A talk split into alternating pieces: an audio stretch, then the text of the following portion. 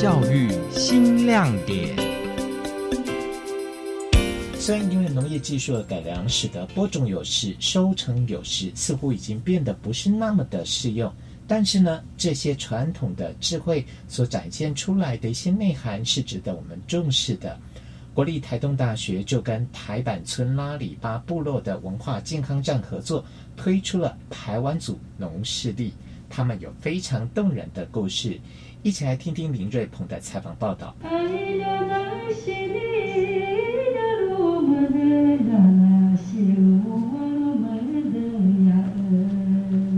好，再唱下去哦，我怕文物他们会哭，所以我们只能一小段这样哦。这个都唱阿东，阿不唱家是刚刚不不，再唱家呃，平常初步嘛叫什么声量，哦，都唱哎呀，打长兵蛋。那这个是一个非常值得纪念的一个日子，所以呢，我们就正式今天开始我们今天的娘们呐，娘们呐，风马我们的山上台湾主动势力的发表会。好，今天我们台湾主农势力发表会。国立台东大学人文创新跟社会实践中心从一百零九年跟台板村拉里巴部落文化健康站合作，设计一系列的食农主题课程。经过两年的耕耘累积，一同孕育出台湾祖农势力，是以阅历的形式记录长辈的生命经验，刻画出一整年的农耕作息跟智慧。这个计划呢，其实是台东大学哈。有一个这个科技部的叫人文实践与社会创新计划，那这个计划呢，它是以这个我们台东的这个南回的大竹高溪流域的呃原住民部落为一个这个合作的一个对象哈。那其中因为这个台板村是在这个流域当中非常古老也非常重要的部落，所以我们的同仁们就是呃很早就去跟呃这个台板村哦的几个部落去接触。那当中的这个呃拉力巴这个部落呢，它的这个高龄的长辈相当的多哦，所以他们也成立了那个文化健康站。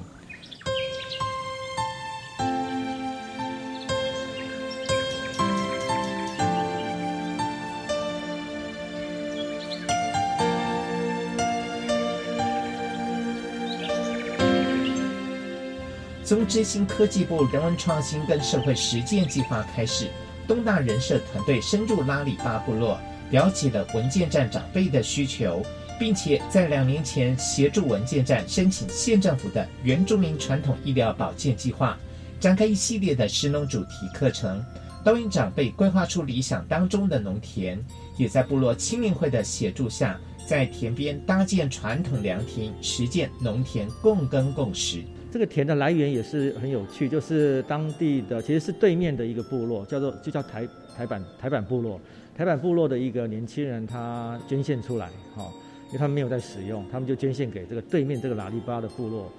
的文件站来使用。那这块地它大概有大概有不是很大了哈，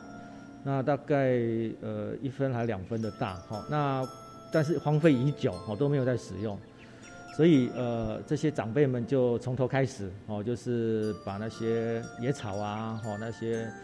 那些地上的杂物啊，哦，清一清、烧一烧，哈，然后就是把地整一整，哈，然后就是准备种这个农作物。种小米其实相当需要人力啦，哎，那有时候长辈们，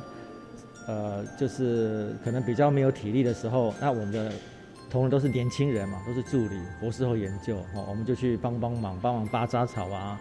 帮忙整地啊，哦，这样子的。啊，在这过程当中，这些长辈们也开始就是开始去说一些这个种小米的一些方法，哦，比如说什么时候种，撒种要怎么撒，哦，啊，间隔要怎么样的安排，哦，然后拔草的话怎么去辨识那个小米的那个苗跟那个杂草的苗，哦之类的。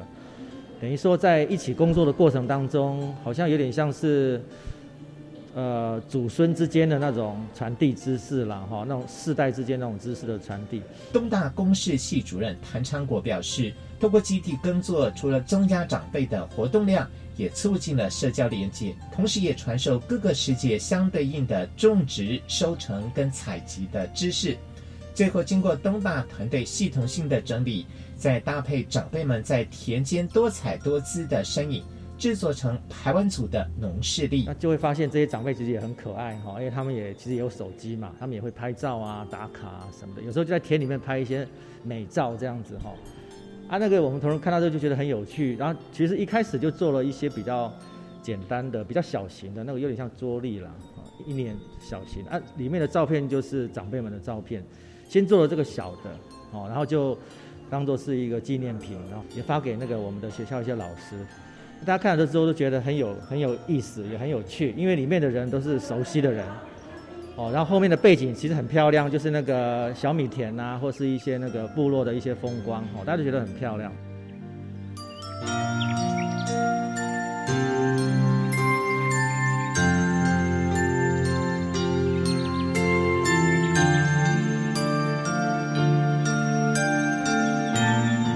八月收成豆，九月搭建休憩亭。农事历当中把传统生活作息结合了当代月份概念，针对十二个主题编排图文。另外是以手绘图示列出可以种植、采集跟收成的植物，尝试刻画出排湾族从八月收获季之后一整年的农耕作息跟智慧。内页是以互动式使用设计作为发想，并且结合资讯数位化，是以多元的方式传递生根在土地的文化。